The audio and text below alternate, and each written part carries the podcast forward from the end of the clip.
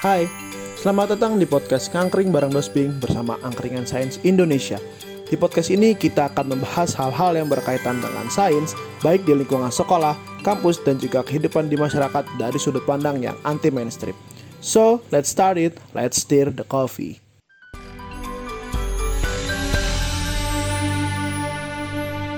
Selamat datang di podcast Ngangkring bareng Dosbing episode 00. Sebelum kita mulai podcast pada hari ini, sepertinya dari para pendengar banyak nih yang belum tahu terkait podcast Ngangkring bareng Dosbing. Jadi sebenarnya apa sih podcast Ngangkring bareng Dosbing? Seperti tadi sudah dijelaskan sekilas di intro, pada podcast ini kita akan membahas hal-hal yang berkaitan dengan sains dengan sudut pandang yang anti mainstream kan selama ini banyak ya dari kita sendiri bahkan saya juga itu berpikir kalau misalkan sains atau hal-hal ilmiah itu bukan merupakan hal-hal yang bisa dibahas di tempat-tempat nongkrong, di tempat-tempat ngobrol, tapi ya udah tempatnya di kampus saja, tempatnya di akademik saja. Padahal hal-hal yang berbau sains itu juga bisa dibawa ke tongkrongan, diobrolkan dengan bahasa-bahasa yang lebih santai dan uh, tidak terlalu serius seperti itu. Nah di podcast ini kita mau coba melihat sisi lain dari sains-sains dari hal-hal sains apa pun itu yang berkaitan dengan sains seperti fenomena-fenomena sains, uh, fenomena alam, terus juga kemudian uh, tentang lomba-lomba perlombaan-perlombaan ilmiah yang ada di kampus maupun di sekolah seperti lomba kreativitas mahasiswa, organisasi ilmiah dan hal-hal lain yang berkaitan dengan uh, ilmiah itu sendiri. Baiklah, jadi untuk podcast ini sendiri itu diselang, diselenggarakan oleh uh, suatu gerakan, gerakan baru nih, namanya adalah Angkringan Sains Indonesia atau disingkat dengan ASWAN. Jadi apa itu sih ASWAN? Untuk As Aswan sendiri itu, Angkringan Sains Indonesia sendiri itu, saya tidak akan menjelaskan secara rinci karena nantinya para biarlah para pendiri-pendiri dari Angkringan Sains ini yang akan menjelaskan apa itu Angkringan Sains Indonesia. Baik untuk podcast pertama ini kita kedatangan salah satu bintang tamu, wih, narasumber lebih tepatnya mungkin bintang bukan bintang tamu, salah satu pendiri dari Angkringan Sains Indonesia, yaitu Mbak Nasiti Nur Indriani. Selamat sore Mbak Nasiti. Sore juga mas. Iya karena direkamnya sore jadi sore ya. Karena nggak tahu sih nanti kalau didengerinnya siang atau pagi atau malam itu terserah dari beda-beda. Sekarang kalau boleh tahu Nasiti kesibukannya apa sih Nas? Ya kalau sekarang sih setelah lulus ya kebetulan sudah mulai kerja kerjanya juga mungkin di bidang ya masih berhubungan dengan ya pendidikan kayak gitu. Hmm, oh ya sebelum kita mengulik lebih dalam nih dari sosok Mana City mungkin kayaknya saya saya kenalin sekilas ya tentang Mana City. Mana City sendiri itu merupakan alumni dari Universitas Jenderal Sudirman, Jawa Tengah, jurusan Kimia, Fakultas Matematika dan Ilmu Pengetahuan Alam masuk tahun 2015, lulus tahun 2019 ya Nasiti ya? Kalau oh iya mas. Ya, berarti pas 4 tahun atau 4 tahun kurang lah. Pokoknya mahasiswa yang di akademiknya juga terkenal cukup baik, pernah ikut uh, seleksi mahasiswa berprestasi juga, dan selain itu, selain memiliki akademik yang baik di kampus, Mana City juga merupakan seorang organisatoris yang cukup uh, terkenal di kampus pada masanya.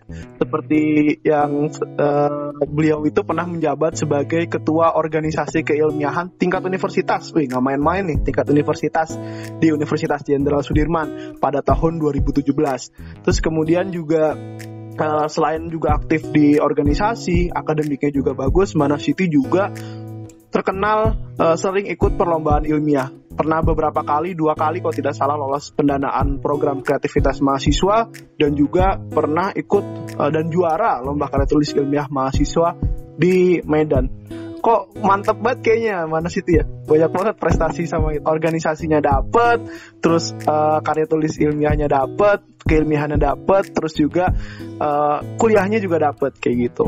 Kalau aku boleh nanya sebenarnya ada tips khusus nggak sih? Kayak kan gini loh kan banyak dari orang-orang itu yang beredar, beredar di kampus itu kan seperti ini ya. Kalau orang biasanya aktif di organisasi katanya kuliahnya jelek.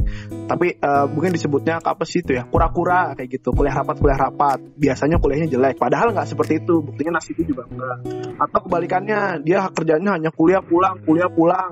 Nggak pernah ikut organisasi soft skillnya jelek. Ya kan? Meskipun nggak semua seperti itu. Nah tapi nasib itu bisa semua gitu loh. Pot, uh, organisasi dapat, kuliah dapat, bahkan sampai lomba-lomba karya tulis ilmiah itu juga dapat itu. Sebenarnya ada apa sih kayak tips khusus nggak sih atau kok bisa sih kayak gitu loh ngebagi waktu tiga kayak gitu?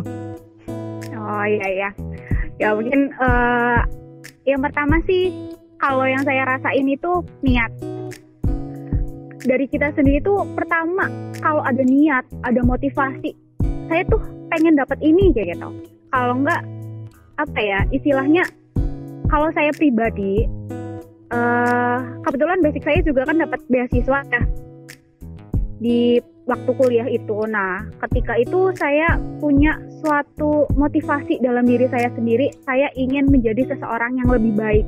Nah, dalam hal ini mungkin kapasitas saya adalah mahasiswa gitu ya, seorang mahasiswa. Nah, dari situ saya belajar kayak gitu. Apa sih yang istilahnya seorang mahasiswa itu bisa lakuin? Ya, mungkin uh, nantinya tiap orang berbeda-beda ya. Ada yang sifatnya apa ya sukanya organisasi aja, ada yang sifatnya akademik aja atau yang lainnya. Nah itu punya apa ya namanya? Ya karakter masing-masing. Nah cuma di sini kalau saya saya pengen memperoleh hal yang maksimal ketika saya berkuliah. Jadi mungkin di awal ketika ospek dan yang lain itu kan pasti dijelaskan ya, maksudnya di perkuliahan itu ada apa aja sih kayak gitu. Terutama mungkin dari kakak tingkat kakak tingkat yang sebelumnya yang sudah pernah mengalami lah ya istilahnya. Pengalamannya sudah lebih banyak daripada kita pas di awal. Nah mungkin uh, cari informasi dan segala macam kayak gitu. Mungkin istilahnya apa ya role model lah ya.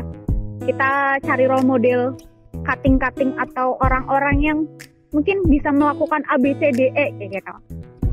Kita bisa belajar di situ kemudian istilahnya pasti setiap orang itu pengen sukses pengen bisa pengen bisa mencoba banyak hal kayak gitu. Karena apalagi mahasiswa gitu ya uh, rasa ingin tahunya rasa apa ya rasa pengen mencobanya itu pasti masih besar. Nah coba timbulkan perasaan-perasaan yang seperti itu daripada nantinya kita hanya apa ya hanya datang kuliah pulang terus menerus seperti itu. Nah, mungkin ketika kitanya sendiri sudah menanamkan itu, tinggal gimana kitanya buat membagi waktunya. Uh, kalau dibilang susah, sebenarnya nggak susah ya. Sebenarnya setiap orang itu pasti bisa, saya yakin. Karena nggak hanya satu dua orang aja yang bisa melakukan banyak hal. Jadi ketika orang lain bisa, kita pasti bisa ya itu sih asal kita komitmen dengan niat awal kita sendiri seperti itu mas. Oh, banyak ya tipsnya. Tapi uh, mungkin coba aku mau nanya deh minta pendapat kamu. Kalau menurut kamu sendiri nih kan uh, saya juga mantan mahasiswa ya. Saya juga kuliah dulu. Dan mungkin sebagian besar pendengar juga mahasiswa kayak gitu. Banyak uh, mahasiswa-mahasiswa itu yang akhirnya wah karena gue udah sibuk organisasi nih udahlah akademik gue nggak usah nggak usah dikesampingkan. Toh akhirnya yang paling penting adalah soft skill. Uh, IP itu cuman pintu masuk lah ibarat. Banyak yang ngomong kayak gitu kan. Terus ada juga yang sebaliknya kayak ah, ngapain gue ikut organisasi? Gue udah sibuk nih di kuliah. Apalagi yang biasanya jurusan-jurusan eksak tuh. Kayak jurusan saya dulu saya juga kan alumni fakultas biologi. Itu banyak uh, beberapa ada beberapa sih nggak saya nggak berani bilang banyak tapi ada beberapa orang yang berpikiran seperti itu. Kalau ngapain saya ikut organisasi? Waktu saya sudah habis untuk membuat laporan praktikum dan lain-lain dan lain-lain. Menurut pandangan kamu nih sebagai seseorang yang teruji lah istilahnya sudah bisa membagi waktu di tiga itu. Bagaimana uh, tanggapan kamu terhadap pandangan orang-orang yang berpikiran seperti itu gitu? Ya, uh, balik lagi ke mindset sih sebenarnya. Cuma coba lihat ke lingkungan sekitar kamu gitu. Kalau enggak lihat orang-orang di luar kampus kamu gitu. Di sana itu banyak orang-orang yang jauh lebih hebat dari kamu. Ketika kamu istilahnya nggak ada kemauan buat mencoba gitu. Lo bakal lebih kalah daripada orang-orang lain. Nah apalagi nanti yang namanya persaingan setelah lulus itu kalau bisa dibilang kan sangat luar biasa ya. Nah ketika kita nggak mencoba buat ikut organisasi atau ikut lomba otomatis beberapa hal kita nggak bisa dapat dan kita nggak bisa apa ya kita nggak punya nilai lebih lah istilahnya. Kita hanya belajar belajar belajar. Kita hanya peroleh IPK padahal kan nggak nggak cuma itu gitu. Di lingkungan kerja nanti bakalan lebih apa ya orang lain bakalan lebih bisa ngelihat kamu. Kamu bisa ini itu. Nah itu kan salah satunya bisa diasah ketika organisasi gitu sih. Dari pengalaman yang saya rasakan sendiri sekarang uh, dengan ikut apa ya beberapa organisasi ataupun ikut lomba dan yang lainnya itu baru kerasa setelah lulus kayak gitu setelah kerja. Manfaatnya tuh ternyata ini kayak gitu. Dan istilahnya uh, yang bisa membedakan saya dengan orang lain ya karena kita pernah ikut sesuatu lah kayak gitu. Kita pernah mencoba sesuatu itu. Tapi kalau dari nas oh, mohon maaf tadi sempat kalau dari Nasiti sendiri nih menurut Nasiti itu jujur ya sebenarnya IP IP besar itu penting gak sih Nasiti kumlot ya lulus ya oh iya ha. kumlot ya alhamdulillah ha. kumlot nah menurut Nasiti sendiri sebenarnya IP gede itu penting gak sih bagi seorang mahasiswa kan Nasiti juga sekarang sudah masuk ke dunia kerja nih yang uh, ya. ke bidang pengajaran sekarang. Nah menurut Nasiti sendiri sebenarnya penting gak sih IP besar kayak gitu? Uh, kalau ditanya IP dulu ya IPK penting atau enggak penting. Cuma kalau masalah besar kecilnya itu relatif uh, dan apa ya mungkin bagi sebagian orang ada yang benar-benar mengejar IPK gitu ya. Sebenarnya itu uh, ketika di kerjaan sendiri pun hanya apa ya istilahnya salah sebagai salah satu persyaratan memang.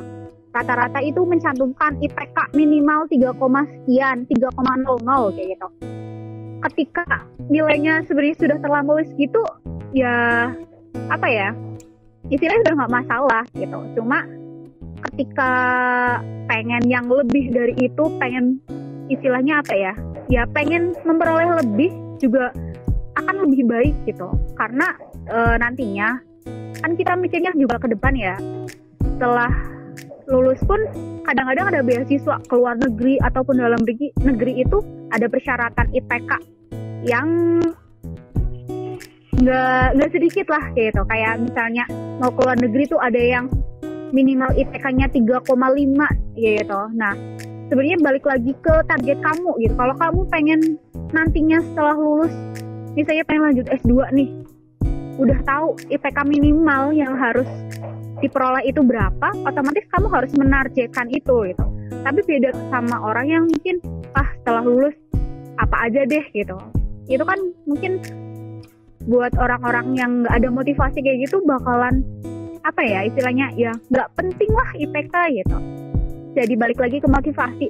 Tubuhin motivasi kamu buat apa ya buat memperoleh IPK yang lebih besar kayak gitu. Karena karena setelah nantinya lulus ya bakalan ada hal-hal yang syaratnya IPK itu gitu Hmm, gitu ya. Berarti menurut Asiti sendiri juga ya balik lagi tergantung mindset orangnya itu ya. Iya. Gitu. Jadi nah, uh, kalau kalau kerjaan sekarang minimal tiga ya Nas ya, kebanyakan ya, minimal tiga. Iya kebanyakan tiga. Tapi kan istilahnya mungkin orang lain daftar IPK-nya dua kayak gitu, gitu ya. Hmm. Mungkin ketika kamu bisa lebih tinggi, ya walau alam gitu. Mungkin ada kesempatan yang lebih buat kamu bisa masuk kayak gitu sih. Ya pokoknya intinya dari Nasiti sendiri berpikir bahwa IPK itu suatu hal yang penting ya Nasiti ya. Bukan ya, yang bisa dikesampingkan. Baik mau dia organisatoris seperti apa pun terpenting ya Nas untuk ya. untuk di PK baik uh, tadi kita sudah bahas sisi akademiknya Nasiti. Kan tadi sudah saya kenalkan di awal ya Nasiti orang yang luar biasa. Ya kalian dengar sendirilah seperti apa. Luar biasa ya Nasiti. Uh, kita mungkin coba masuk ke pembahasan terkait ininya dulu. Uh, keilmiahan kayak gitu kan. Jadi kan dunia keilmiahan di kampus itu kan sangat luas ya. Ada lomba karya tulis ilmiah, ada program kreativitas mahasiswa, international conference, international lomba, bahkan skripsi pun itu pun uh, suatu hal yang sekarang kan harus dibikin ya Nas ya. Kalau mau lulus kan harus bikin skripsi kan. Itu kan juga iya, wajib. Nah, wajib kan. Itu kan merupakan salah satu bentuk keilmiahan kayak gitu. Jadi suatu, kalau kamu kuliah, istilahnya itu kamu uh, harus berkecimpung di dunia keilmiahan meskipun ada yang banyak, ada yang sedikit gitu. Nah kalau Nasiti sendiri itu sempat lolos berapa kali ya uh, program kreativitas mahasiswa ya, Nas ya? Beberapa kali ya? Berapa kali kau boleh tahu Nas? Oh, PKM ya? Ya PKM. Ya, kalau PKM sebenarnya uh, dua tahun pendanaan masing-masing itu dua judul jadi mungkin kalau di total pernah lolos empat kali kayak gitu sih. Itu kalau boleh tahu pertama kali lolos tuh tahun berapa itu? Uh, kalau yang pertama itu pas saya maba. Waduh. itu mungkin sekitar 2015 2016 kalau nggak salah sih. 2015 kalau nggak salah. 15 itu pengajuannya kalau nggak salah biasanya kan? 2016 iya, luar biasa. Itu tentang apa tuh? Masih kan nggak? Tentang apa? Ya kalau bidangnya sih PKMP ya penelitian. Karena mungkin basic saya kan kimia ya. Lebih banyak berhubungan sama penelitian-penelitian jadi uh, kebetulan keempat-empatnya itu tentang penelitian.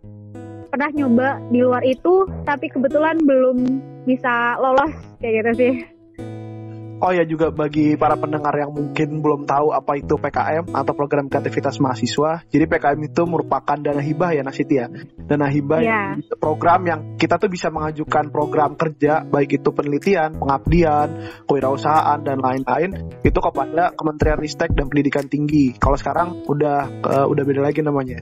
Kalau dulu kan Kemenristek uh, dan Pendidikan Tinggi, uh, lalu kemudian di, kalau misalkan proposal itu atau program itu dirasa bagus nanti akan diberi pendanaan dan nantinya uh, bisa menjalankan program itu. Kalau tadi berarti Nasiti di awal-awal tuh lebih ke arah uh, program yang penelitian ya Nasiti ya? Iya mas. Uh, berarti pada saat mampu tuh penelitian tentang apa dulu kalau boleh tahu? Masih inget gak?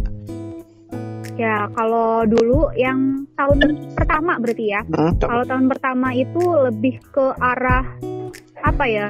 Mikroalga sih, pemanfaatan mikroalga kayak gitu.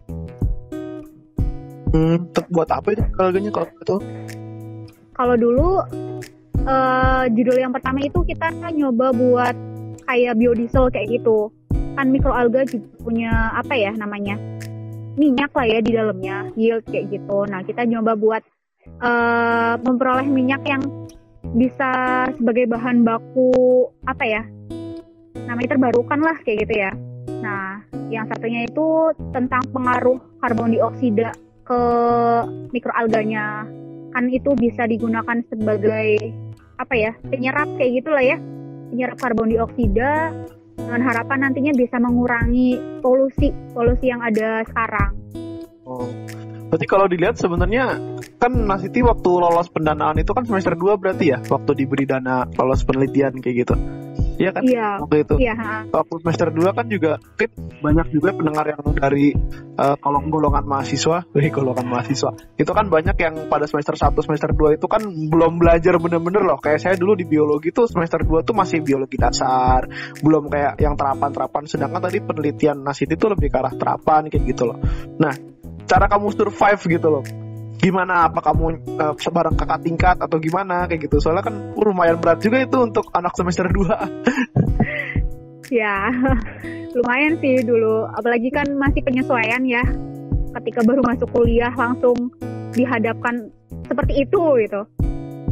Uh, kalau dulu sendiri sih sebenarnya awal mulanya ikut kayak gitu diajakin cutting ya. Seperti yang tadi pernah saya sampaikan jadi cobalah buat mencari cutting, tanya-tanya kegiatan segala macam yang ada di kampus itu apa. Karena ketika di kuliah kita itu lebih dituntut untuk aktif ya sebenarnya.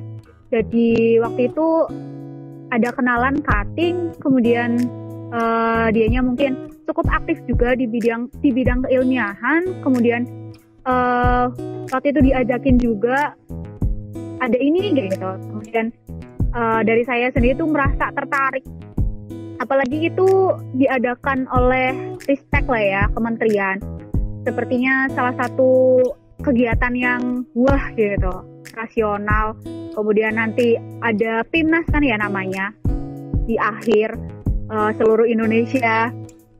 Jadi kalau bayangan saya sih sesuatu yang sangat menarik lah waktu itu. Jadi ketika diajakin pun uh, ayo gitu aku pengen ikut Nah, ketika lolos itu sebenarnya sesuatu yang sangat-sangat saya tidak sangka lah gitu. Apalagi waktu itu langsung langsung dua.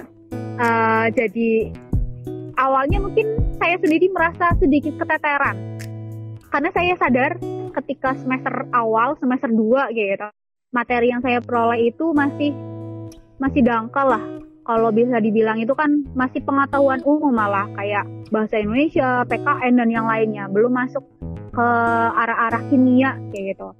Nah, e, gimana caranya saya bertahan dulu? Otomatis saya harus banyak baca kayak gitu. Kalau dulu mungkin masih ada cutting yang berbaik hati buat mengajarkan. E, minimal itu ya kasih tahu kamu harus belajar ini kayak gitu. Tapi lama kelamaan mungkin dari hal-hal yang semacam itu mulai terbiasa buat apa ya belajar sendiri, cari tahu, kemudian uh, istilahnya bisa memahami lah apa sih keilmiahan, apa sih yang saya kerjakan, manfaatnya apa kayak gitu. Oh, berarti intinya kamu lebih ke arah belajar sendiri gitu ya, Mas Titi ya? Iya, cuma nah, berarti nanti kalau misalkan ada ada tingkat atau mungkin mahasiswa baru gitu, nanti kalau misalkan diajakin sama kakak tingkat mending gimana nih? Karena kan gini loh, ada mungkin beberapa orang yang mahasiswa tuh berpikiran kayak saya nggak mau maju nih kalau ini bukan karya saya sendiri. Nah, cuman uh. saya juga lihat gitu, kadang ada mahasiswa yang kayak gitu ujung-ujungnya nggak pernah gol karena dia udah nggak mau diajakin, dia juga nggak uh, mau belajar kayak gitu loh. Terkadang kan ada yang kayak gitu loh. Jadi kayak kekeh yeah. kalau bagi diri saya sendiri saya nggak mau nih. Nah misal nih, misalkan nanti eh, nggak uh, tahu sih nggak harus maba ya. Misalkan ada mahasiswa yang uh, diajakin kakak tingkat atau bahkan mungkin kayak gitu ada dosennya yang sempat ngasih topik, bukan topik ya, bukan judul yang ngasih topik. Coba kamu kaji tentang ini kayak gitu. Kan kadang mahasiswa gengsi tuh. Nah kalau menurut Nasiti mendingan gimana? Diterima aja atau gimana kayak gitu? Mahasiswanya itu gitu ya? Iya sebagai mahasiswanya itu saran untuk mahasiswanya itu kalau diajakin. Oh iya iya iya. Jadi uh, punya prinsip itu penting memang ya pendirian kayak gitu. Cuma balik lagi sih kita juga harus mau menerima terus kita juga harus mau dikasih tahu gitu. Jangan terlalu ngeyel. Apalagi kalau misalnya kita masih baru ya ya nggak nggak menutup kemungkinan kemungkinan sih. Maksudnya meskipun kita baru maba gitu misalnya ilmu kita jauh lebih banyak daripada yang lain juga ya kita nggak tahu gitu. Cuma uh, apa ya? Kita juga harus bisa menerima pendapat orang lain salah satunya gitu. Jadi ketika misalnya kita diajakin terus ya kita stroke ya apa salahnya mencoba? Apalagi kalau misalnya meskipun ya meskipun kita punya ide sendiri tapi kan kalau kegiatan-kegiatan semacam itu kan pasti ada partnernya ya. Ada dosen pembimbing kita nggak bisa yang namanya berdiri sendiri. Kalau kita terlalu kekeh sama yang kita pikirkan ya kerja timnya nggak bakalan bisa berjalan gitu. Kita juga kadang-kadang butuh yang namanya pembelajaran. Dan itu uh, bisa diperoleh dari orang lain juga kayak gitu sih. Terutama mungkin sama dosen pembimbing yang mungkin tadi ngasih topik kayak gini-gini ya kalau menurut saya sering nggak nggak ada salahnya buat dicoba kayak gitu. Kan ketika kita mencoba lebih banyak hal otomatis kita juga bakalan belajar lebih banyak kita bakalan bisa dapat lebih banyak hal juga. Oke, jadi intinya kalau misalkan serak ya, gitu. Kalau misalkan serat atau misalkan ternyata tertarik untuk belajar kenapa nggak dicoba dulu aja? Kayak gitu ya Mas Siti ya mungkin. Iya nah, tapi mungkin juga harus lihat bidangnya juga kan jangan misalkan iya. Jadi, uh, cutting yang ada. Karena ini ini fakta loh buat kalian para pendengar mahasiswa mahasiswa tuh banyak mahasiswa yang ngajakin adik-adiknya untuk untuk PKM lomba kreatif ilmiah gitu-gitu tuh niatnya bukan ngajak tapi buat modusin nas. Jadi kan asal ngajakin kayak gitu loh misalkan anak fakultas ini cakep gua ajakin nah padahal nggak nyambung itu juga bahaya tuh. Jadi buat kalian para pendengar nih terutama yang cewek-cewek hati-hati sama yang seperti itu di kampus. Iya ya penting itu. Jangan sampai kena modus gitu ya. malah tujuannya beda kan bahaya oh ya nah, selain kamu juga lolos di uh, aktif di keilmiahan seperti itu kan tadi yang uh, lomba berkarya dan lain-lain juga kamu juga pernah menjabat sebagai ketua organisasi ilmiah tingkat universitas ya namanya apa kalau boleh tahu nama organisasinya ya nama organisasinya ya uh, nama organisasinya itu UKMPR uh. Wah, kepanjangannya kalau Unit Kegiatan Penalaran dan Riset. Oh. Itu di Universitas Jenderal Sudirman, kebetulan di tingkat universitas. Oh berarti bukan bukan membawahi fakultas ya? Dia sendiri gitu ya di universitas. Iya. Hmm. Nah kalau uh, tingkat universitas. ya berarti kan kalau misalkan organisasi tingkat universitas kan tanggung jawabnya uni- se-universitas ya, bukan se-fakultas kayak gitu. Nah kalau yang namanya organisasi ilmiah itu kan eh, bisa dikatakan sebagai ujung tombak keilmiahan di f- universitas tersebut. Apalagi tingkat universitas berarti kan ujung tombak keilmiahan di kampus tersebut lah. Eh, bagaimana organisasi itu mengayomi, ngajakin mahasiswa-mahasiswa di kampus itu untuk membuat karya tulis ilmiah, berkarya dan lain-lain dan lain-lain. Nah, kamu kan pernah jadi ketua nih tahun 2017. Aku penasaran deh, gimana sih rasanya kamu kalau tadi organisasi itu merupakan ujung tombak keilmiahan, gimana sih rasanya megang eh, ujung tombak itu? Ya kalau bisa dibilang kamu kayak megang gagangnya kali ya di belakang ujung tombaknya. Karena kan ketua kan, ketua kan depan gitu. Gimana sih rasanya sebenarnya? Eh, kalau ditanya perasaan mungkin banyak banget lah ya yang dirasain, ada senang, sedih dan segala macam. Ya mungkin itu juga sama lah mungkin sama organisasi-organisasi yang lain. Cuma mungkin eh, ketika di bidang keilmiahan gitu ya, apalagi tadi disebutin juga sama Mas Irfan gitu. Ketika di kuliah itu ada begitu banyak apa namanya ya perlombaan ilmiah lah ya, entah itu eh, tadi PKM dan yang lainnya. Sebagai salah satu UKM yang bergerak di bidang itu, otomatis punya tanggung jawab yang lebih sebenarnya ya. Apalagi itu eh, di UKM itu sendiri terdiri dari eh, mahasiswa-mahasiswa berbeda, berbeda fakultas. Nah, kadang juga ada tuntutan sendiri lah istilahnya. Kayak harus apa ya harus mampu mengajak mahasiswa buat ikut PKM ini itu kayak gitu. Dan kadang-kadang juga kitanya juga sendiri ada rasa tanggung jawab lah ya buat kayak eh, menyebarkan info dan yang lainnya kayak gitu. Dan itu sesuatu yang ya mungkin nggak mudah juga. Karena masih banyak mahasiswa yang belum sadar betapa pentingnya menulis betapa pentingnya keilmiahan kayak gitu.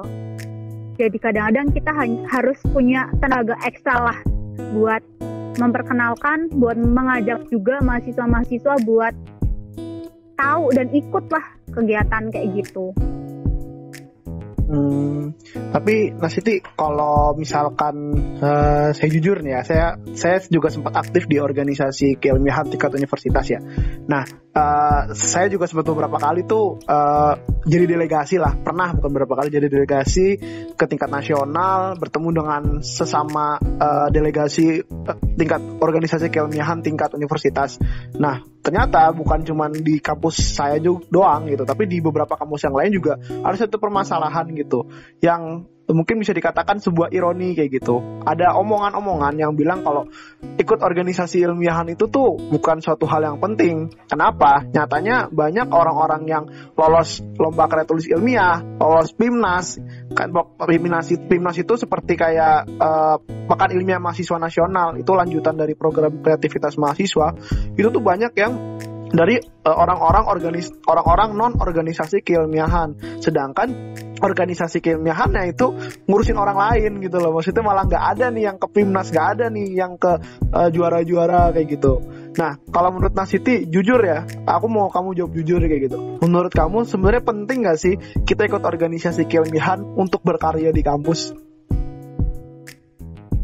Eh, kalau menurut saya sebenarnya tetap penting sih. Karena di situ kan juga sebagai wadah kayak gitu ya mungkin bagi orang-orang yang aktif yang udah pinter dari sononya kayak gitu udah tahu hal-hal yang tentang lomba-lomba kayak gitu dari SMA mungkin ya. Itu nggak masalah kayak gitu mudah buat tahu info-infonya. Tapi buat orang-orang yang mungkin baru belajar pengen nyoba kayak gitu istilahnya mungkin baru tahu ketika perkuliahan saya sarankan lebih baik ikut organisasi keilmiahan itu gitu buat belajar lah dari awal. Karena kan semua itu juga butuh proses ya. Dan eh, apa ya ketika sudah masuk wadah itu pun kita punya apa ya istilahnya punya informasi yang mungkin jauh lebih banyak kayak gitu. Buat tahu-tahu info-info lombanya, tahu trik-triknya dan yang lainnya kayak gitu sih. Tapi kalau Nasiti sendiri bagaimana menanggapi dalam tanda kutip fenomena ini Nas?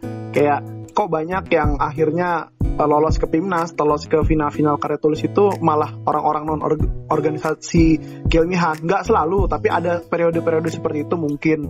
Ada orang yang ah. berpikiran seperti itu mungkin kayak gitu loh. Karena saya juga sempat dengar waktu itu di kampus ada beberapa yang berpikiran seperti itu. Nah, kalau kamu sendiri nih selaku mantan pemegang ujung tombak ke keilmiahan di kampus, uh, bagaimana pendapat kamu tentang hal ini? Kayak gitu loh kalau boleh tahu.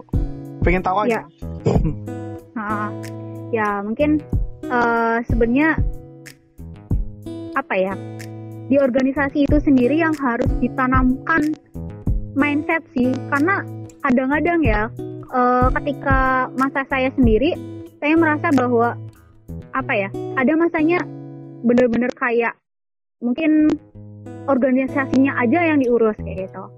Padahal karyanya ya, uh, pengkaryaan orang-orang di dalam organisasi juga suatu yang penting kayak gitu. Bahkan itu bisa dibilang salah satu tujuan yang harus dicapai. Nah, uh, mungkin di awal ataupun ketika kepengurusan dari organisasi keilmiahan itu sendiri harus benar-benar ditanamkan di awal juga kita tuh emang organisasi tapi kita juga harus mampu mengkaryakan diri kita sendiri gitu. Kita harus belajar belajar juga nyoba. Jangan hanya uh, istilahnya kayak menggandeng orang-orang lain di luar organisasi itu kayak gitu. Karena kadang-kadang ya ada masanya mungkin lupa sih kalau menurut saya kayak gitu tentang kita harus bisa mencoba ikutan lomba dan bisa menang kayak gitu dari dari eh, kesempatan-kesempatan yang ada sih. Hmm gitu. Berarti emang balik lagi sebenarnya ke orangnya ya, lebih ke permasalahan orangnya pribadi ya. Seperti itu jatuhnya. Orangnya mau nyoba atau enggak jatuhnya kayak gitu kan. Iya, karena emang balik lagi sih. Maksudnya kalau udah mahasiswa ya ya kan kita harus dituntut buat apa ya namanya tadi? Uh, buat aktif kayak gitu. Ketika kitanya hanya diem-diem aja ya kita nggak bakalan bisa dapet sesuatu kayak gitu Cuma mungkin kan kalau ketika masuk di organisasi itu bener-bener apa ya istilahnya terwadahi lah kayak gitu. Oh begitu. Nah Nasiti sendiri nih setelah lulus dari kan nanti jadi alumni ya dari organisasi keilmiahan, lulus juga dari uh, jurusan kimia. Kalau boleh tahu berapa lama Mbak kuliah? Empat tahun, empat alhamdulillah. Berarti empat tahun ya, bukan nggak lebih kan maksudnya empat tahun pas kan ya kalau nggak salah. Iya. Iya empat tahun pas. Nah kan lulus tuh dari kampus kayak gitu. Tapi kan waktu di kampus aktif di organisasi keilmiahan. Nah ada nggak rencana dari kamu sendiri nih pengen berkecimpung di dunia keilmiahan lagi di kerja seperti kayak jadi peneliti, jadi dosen atau yang sejenisnya kayak gitu? Atau uh, jadi gini Nasit itu ikut organisasi ilmiah tuh dulu emang tujuannya saya pengen belajar ilmiah nih kayak gitu. Jadi nanti pas lulus saya pengen uh, bisa jadi dosen pengen bisa jadi peneliti kayak gitu. Atau organisasi ilmiah itu cuman kayak atau malah sebelumnya kamu nggak punya kepikiran kayak gitu begitu masuk UKM tersebut kamu jadi keluar-keluar jadi pengen berkecimpung di dunia ilmiah kayak gitu. Ya ya ya. Uh, sebenarnya dulu pas masuk ke organisasi keilmiahan itu karena rasa ingin tahu sebenarnya ya, pengen nyoba. Bahkan malah dulu saya masuk bukan di bagian-bagian keilmiahan kayak gitu, malah di bagian eksternal lah kayak gitu masuknya. Nah, uh, mungkin pikirannya ikut keilmiahan di awal itu dulu sebenarnya karena karena jurusan saya ya. Saya kan kimia, ya saya berpikirnya uh, saya harus punya sesuatu yang sejuru apa ya sejurusan sama jurusan yang saya pilih gitu. Jadinya mungkin saya ngambilnya UKM-nya UKM keilmiahan jadi nantinya harapan saya itu bisa mendorong uh, atau istilahnya buat nilai tambah lah di jurusan yang saya ambil itu kayak gitu. Dan kalau kepikiran uh, setelah lulus di bidang semacam keilmian keilmian kayak gitu sebenarnya awalnya nggak ada kayak gitu. Hanya rasa apa ya pengen mencoba tapi malah setelah lulus itu baru merasakan oh penting ya. Dan sekarang tuh ternyata kepake kayak gitu sampai sekarang. Karena mungkin kebetulan saya juga di bidang pendidikan ya masih ada kaitannya dengan penelitian kemudian pengabdian kayak gitu gitu yang mungkin dulu pernah saya rasakan lah ketika kuliah itu. Tapi pengen gak sih kayak jadi dosen? Kalau boleh tahu sekarang ngajarnya ngajar apa nas? Di di sekarang? Posisinya sebagai Oh. pengajar apa kayak gitu?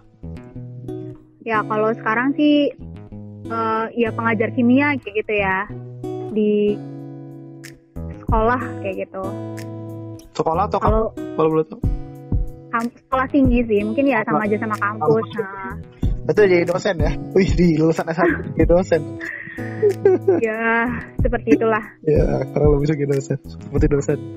Oh gitu. Pengen gitu maksudnya kayak berkarir di dunia keilmiahan jadi peneliti jadi dosen kayak gitu. Apa sudah? Ingin. ya kalau ada keinginan ya pasti pasti ingin kayak gitu. Mungkin eh, apa ya kalau sekarang kan harus lanjut sekolah juga ya kalau mau jadi dosen kayak gitu. Iya harus S2 Eh, eh, otomatis itu juga pasti berkaitan dengan keilmiahan juga nanti tesis dan yang lainnya ya penelitian lagi nulis nulis nulis lagi kayak gitu. Jadi ya bisa mungkin sih dijaga buat apa ya rasa rasa rasa ingin meliti tentang keilmiahan kayak gitu gitu tetap harus dijaga sih Oh ya bicara soal keilmiahan kita balik lagi ke awal tadi yang sempat dibahas yaitu terkait angkringan sains Indonesia ya.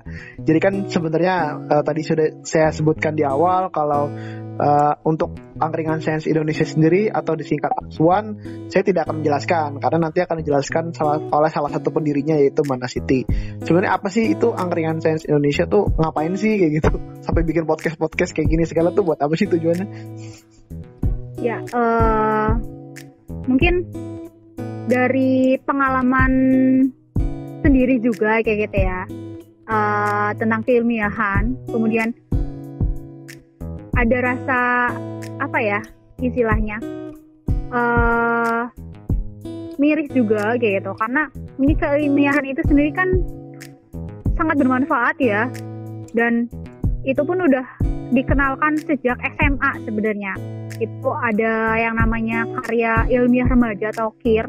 Kalau teman-teman semuanya udah tahu gitu dan mungkin ada yang pernah ikutan juga. Kemudian di kuliah sendiri itu kan lebih apa ya istilahnya lebih booming lagi lah kalau menurut saya. Tapi eh, apa ya istilahnya masih banyak yang belum tahu kayak gitu tentang hal-hal yang semacam itu. Kemudian juga eh, dengan adanya asuhan ini mungkin bisa sebagai apa ya wadah juga buat teman-teman yang istilahnya punya pemikiran kalau keilmiahan itu garing ke aku nggak asik kayak gitu ya. Mungkin di sini Aswan ini hadir buat eh, apa namanya menghilangkan pemikiran-pemikiran kayak gitu kayak gitu. Kita mencoba buat belajar tentang keilmiahan secara lebih lebih santai lebih asik kayak gitu. Dan harapannya juga nanti bisa bermanfaat buat teman-teman semuanya kayak gitu Berarti nanti di podcast-podcast ini atau mungkin konten-konten dari Angkringan Sains Indonesia sendiri itu juga akan banyak konten edukasi ya. Kayak mungkin ya, mungkin kayak bagaimana cara membuat karya ilmiah atau bahkan membahas fenomena sains seperti itu ya. Misalkan kenapa seseorang tuh jatuh cinta kayak gitu. Mungkin bisa dibahas dari sudut pandang-sudut pandang yang yang nyantai-nyantai gitu kan sebenarnya. ya ha, karena mungkin kadang-kadang sudut pandang kita ya maksudnya kebanyakan orang itu kan melihatnya yang tadi saya sebutin ya kaku dan gak asik dan segala macam kayak gitu. Padahal eh, ketika kita mau mencoba masuk ke dalamnya itu bakalan berbeda kayak gitu. Apalagi apa ya saya sendirilah merasakan kayak gitu. Itu sesuatu yang sangat menarik sebenarnya. Apalagi nanti ketika misalnya gitu kalian nanti ikut lomba kemudian lolos kayak gitu. Bisa bisa lomba di daerah lain misalnya luar luar pulau bisa ya ikut banyak banget lah hal-hal yang menyenangkan kayak gitu. Bisa dapat eh, apa ya nilai tambah lah di, di luar di luar bidang-bidang ilmiah itu ya gitu. Jadi jadi ya sesuatu yang sangat menarik lah sebenarnya. Oh, berarti menarik ya sebenarnya sains itu. Mungkin uh, closing statement deh dari Nasiti. Bukan closing statement ya. Pertanyaan terakhir dari saya buat narasumber pada hari ini. Uh, kamu nyesel nggak pernah berkecimpung di dunia keilmiahan? Dari sama sekali, ya sama sekali nggak menyesal sih kalau saya. Kenapa itu? Uh, mungkin karena apa ya? Saya bisa memperoleh banyak hal gitu. Saat istilahnya bisa melihat bisa merasakan hal-hal yang mungkin nggak pernah saya bayangkan bisa saya alami kayak gitu sih. Karena mungkin uh, apa ya ya tiap orang mungkin punya punya basicnya masing-masing. Cuma cobalah buat semacam apa ya mencoba lah ya. Misalnya dan dari salah satunya kan dari lomba keilmiahan kayak gini uh, saya rasa juga apa yang pernah saya ikuti dulu di keilmiahan itu masih saya pakai gitu sampai sekarang. Bahkan mungkin uh, ketika skripsi sendiri ya karena beberapa kali pernah berkecimpung dengan hal-hal yang semacam itu saya rasa saya cukup terbantu kayak gitu. Apalagi uh, ketika penulisan penulisan skripsi itu dan sampai sekarang pun ternyata saya masih berkecimpung dalam hal-hal yang semacam itu kayak gitu jadi secara tidak langsung ya saya sudah pernah belajar itu dan terpakai sekarang kayak gitu berarti dari mana Siti sendiri seneng ya pernah berkecimpung di organisasi maupun di perlombaan-perlombaan ilmiah itu ya Iya. Okay. Baik, terima kasih Mana Siti sudah bersedia menjadi narasumber podcast uh, nongkring bareng Bing pada sore hari ini. Saya ucapkan terima kasih Mana Siti. Ya, sama-sama Mas. Ya, oke. Okay. Baik, terima kasih kepada kalian semua yang sudah mendengarkan podcast Ngangkring Bareng Dosbing episode 00 ini. Oh ya, sebagai bocoran, episode 00 ini rencananya akan diadakan beberapa sesi di mana rencananya akan diungkap lebih dalam terkait angkringan Sense Indonesia yang tadi sudah diberikan spoiler. Jadi tadi itu baru spoiler loh. Masih banyak lagi tentang angkringan Sense Indonesia yang akan diceritakan, yang dapat diceritakan dan bisa kalian ketahui dan tentunya mendengar cerita-cerita dari para founding father ya mungkin kalau yang cewek founding mother kali ya mana Siti mungkin founding mother dari angkringan Sense Indonesia yang punya background dan basic berbeda-beda seperti itu. Baik, terima kasih kepada para pendengar. Uh, sampai jumpa di podcast episode selanjutnya.